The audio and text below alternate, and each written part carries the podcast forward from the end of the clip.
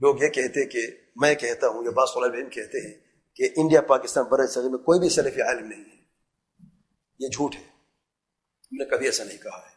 اور سچ بات تو یہ ہے کہ میں نے شیخ مشر احمد ربانی کے تعلق سے جو سب سے پہلے میں نے بات کی تھی، کئی سال پہلے، میں نے کہا ہمارے علماء میں سے ہے اگر میں الحدیث، دراصل الحدیثوں کو سلف نہ سمجھتا، تو کبھی کہتا ہمارے علماء میں سے آ یہ جنگ جو چڑی ہوئی، جو بات دعویٰ کے ساتھ، اس کی بنیادی وجہ کیا تھی پتہ ہے؟ یہ تو تھی، کہاں سے ابتدا ہوئی؟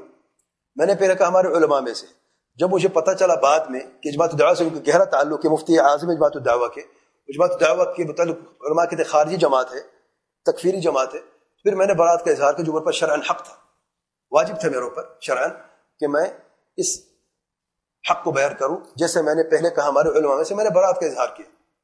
یہ پہلا ثبوت ہے کہ میں کہ میں نے کبھی نہیں کہا کہ انڈیا پاس میں کوئی الحدیث عالم نہیں یا کسی علم حاصل نہ کروں بلکہ اگر مشر مہربانی صاحب انصاف سے کام لیں تو میرے بعض طلاب بعض جانے والے بھی ان کے پاس گئے تھے پاکستان میں۔ جب گئے تو ان سے جا کے ملے بھی خود بھی اس کا اقرار کریں گے۔ جب میں نے کہا ہمارے علماء میں سے، تاکہ طلب علم کے لوگوں کو دھوکہ نہ نہ ہو، میں نے برات کا اظہار کیا۔ جب مجھے ان کی اس منہج غلطی کا علم ہوا۔ دوسرا ثبوت شبد اللہ صاحب قصہ آپ لوگوں نے خود سن لیا ہے۔ طلاب وہاں پہ گئے ہیں ان سے علم حاصل کرتے رہے ہیں۔ اتنے سال میں خود خاموش انتظار کرتا رہا کیونکہ ان کی باتوں میں تواد نظر آتا تھا۔ تو بعض لوگ کہتے ہیں کہ وہ رجوع کر چکا ہے، پھر انتظار کر لیتے تھے۔ چلو، رجوع تو اچھی بات ہے، ہو سکتے ہیں وہ نظر ثانی کر لیں۔ پھر ان کے اگلے خطبے میں یا اگلی درس میں کچھ اور نئی بات آ جاتی تھی۔ پھر اس میں تبادلہ نظر آتا تھا۔ تو اگر میں یہ کہتا، بلکہ طلاب سے میں نے سب سے پہلے یہی کہا کہ آپ ان کے پاس جائیں۔ کراچی میں جنہوں نے فون کیا آپ ان سے جا کے ان کے پاس جا کے علم حاصل کریں اور صبر کریں۔ ہو سکتا نظر ثانی کر چکے ہیں، ان کے پاس ایک مرتبہ گئے، دو مرتبہ گئے، کئی مرتبہ گئے۔ اگر میرا یہ نظریہ ہوتا ہے کہ ہمارا کوئی بھی الحدیث عالم نہیں ہے تو میں نے کیوں بھیجا ہاں یہ ضرور کہتا ہوں کہ میں نہیں جانتا کہ وہاں پہ کون سا عالم ہے۔ کوئی صرف عالم نہیں ہے اور وہاں پہ کون سا عالم ہے؟ دونوں زمین آسمان کا فرق ہے۔ جو سمجھنا چاہتے اس نقطہ کو سمجھے گا۔ جو نہیں سمجھنا چاہتا اس کو کوئی سمجھا نہیں سکتا۔ کیونکہ میں ان دو لوگ، دو علماء کو جانتا تھا۔ بشیر ربانی بشیر سر رحمانی۔ نتیجہ یہ نکلا آپ کے سامنے۔ اور علم امانت ہے۔ میں کسی کے متعلق آج کہہ دیتا ہوں کہ اسے جا کے علم حاصل کرو۔ جبکہ مجھے اس کے عقیدہ منہج کا پتہ ہے کہ وہ غلط ہے۔ یہ امانت ہے۔ اور یہ وہ تھے جن کے بارے میں جانتا۔ جن کے بارے میں نہیں جانتا وہ کیسے ہوں گے؟ یہ نہیں کہا سب غلط ہے۔ نہیں، واللہ۔ ہے سے منج پر بھی ہوں گے۔ لیکن کون ہے، مجھے کیا پتا ہے۔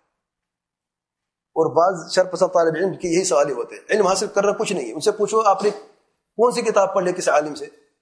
ایک کتاب بھی نہیں پڑھی، لیکن ہمیشہ یہ سوال ہوتا ہے، ہم فلان سے علم حاصل کریں نہ کریں؟ فلان سے علم حاصل کریں نہ کریں؟ اس سوال کی ضرورت ہی کیا ہے؟ اگر آپ واقعی علم حاصل کرنا چاہتے ہو، تب سوال کرو۔ کون سی کتاب پڑھ چکی کون سی پڑھنی ہے؟ تب پوچھا جاتا ہے۔ کتاب ایک نہیں پڑھی آپ نے، لیکن اس سے بھی سننا ہے، اس سے بھی سننا ہے، اس سے بھی سننا ہے۔ پھر پوچھتے ہم سنیں کہ نہ سنیں؟ وہ جو مجاہیل ہے اللہ کے لیے یہ بھی حق یاد رکھے مجہور سے علم حاصل نہ کرے ان لوگوں کو میں جانتا تھا، ان کے نتیجے نکلے۔ جو اہل حدیث، ابھی جماعت دعا کے معاملہ آپ کے سامنے کھل کے آ گیا ہے۔ کتنے اہل حدیث ان کی تعید کر رہے ہیں؟ اور کتنی خاموشی۔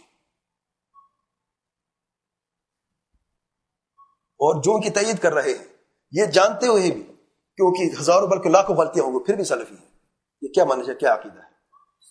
جن کے بارے میں میں نہیں جانتا، کیسے کہہ سکتا ہوں؟ ہاں جا کے علم حاصل کروں عمومی طور پہ میں کہتا ہوں، کوئی بھی علم مدرسہ علم حاصل کر لے، لیکن کوئی شخص ہے اس کے بارے میں میں نہیں جانتا ہوں، میں کیسے اجازت دے سکتا ہوں؟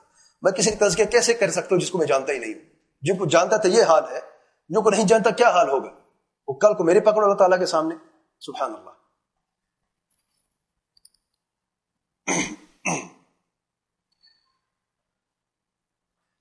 والله أعلم. سبحانك اللهم وبحمدك أشهد أن لا إله إلا أنت أستغفرك وأتوب إليك.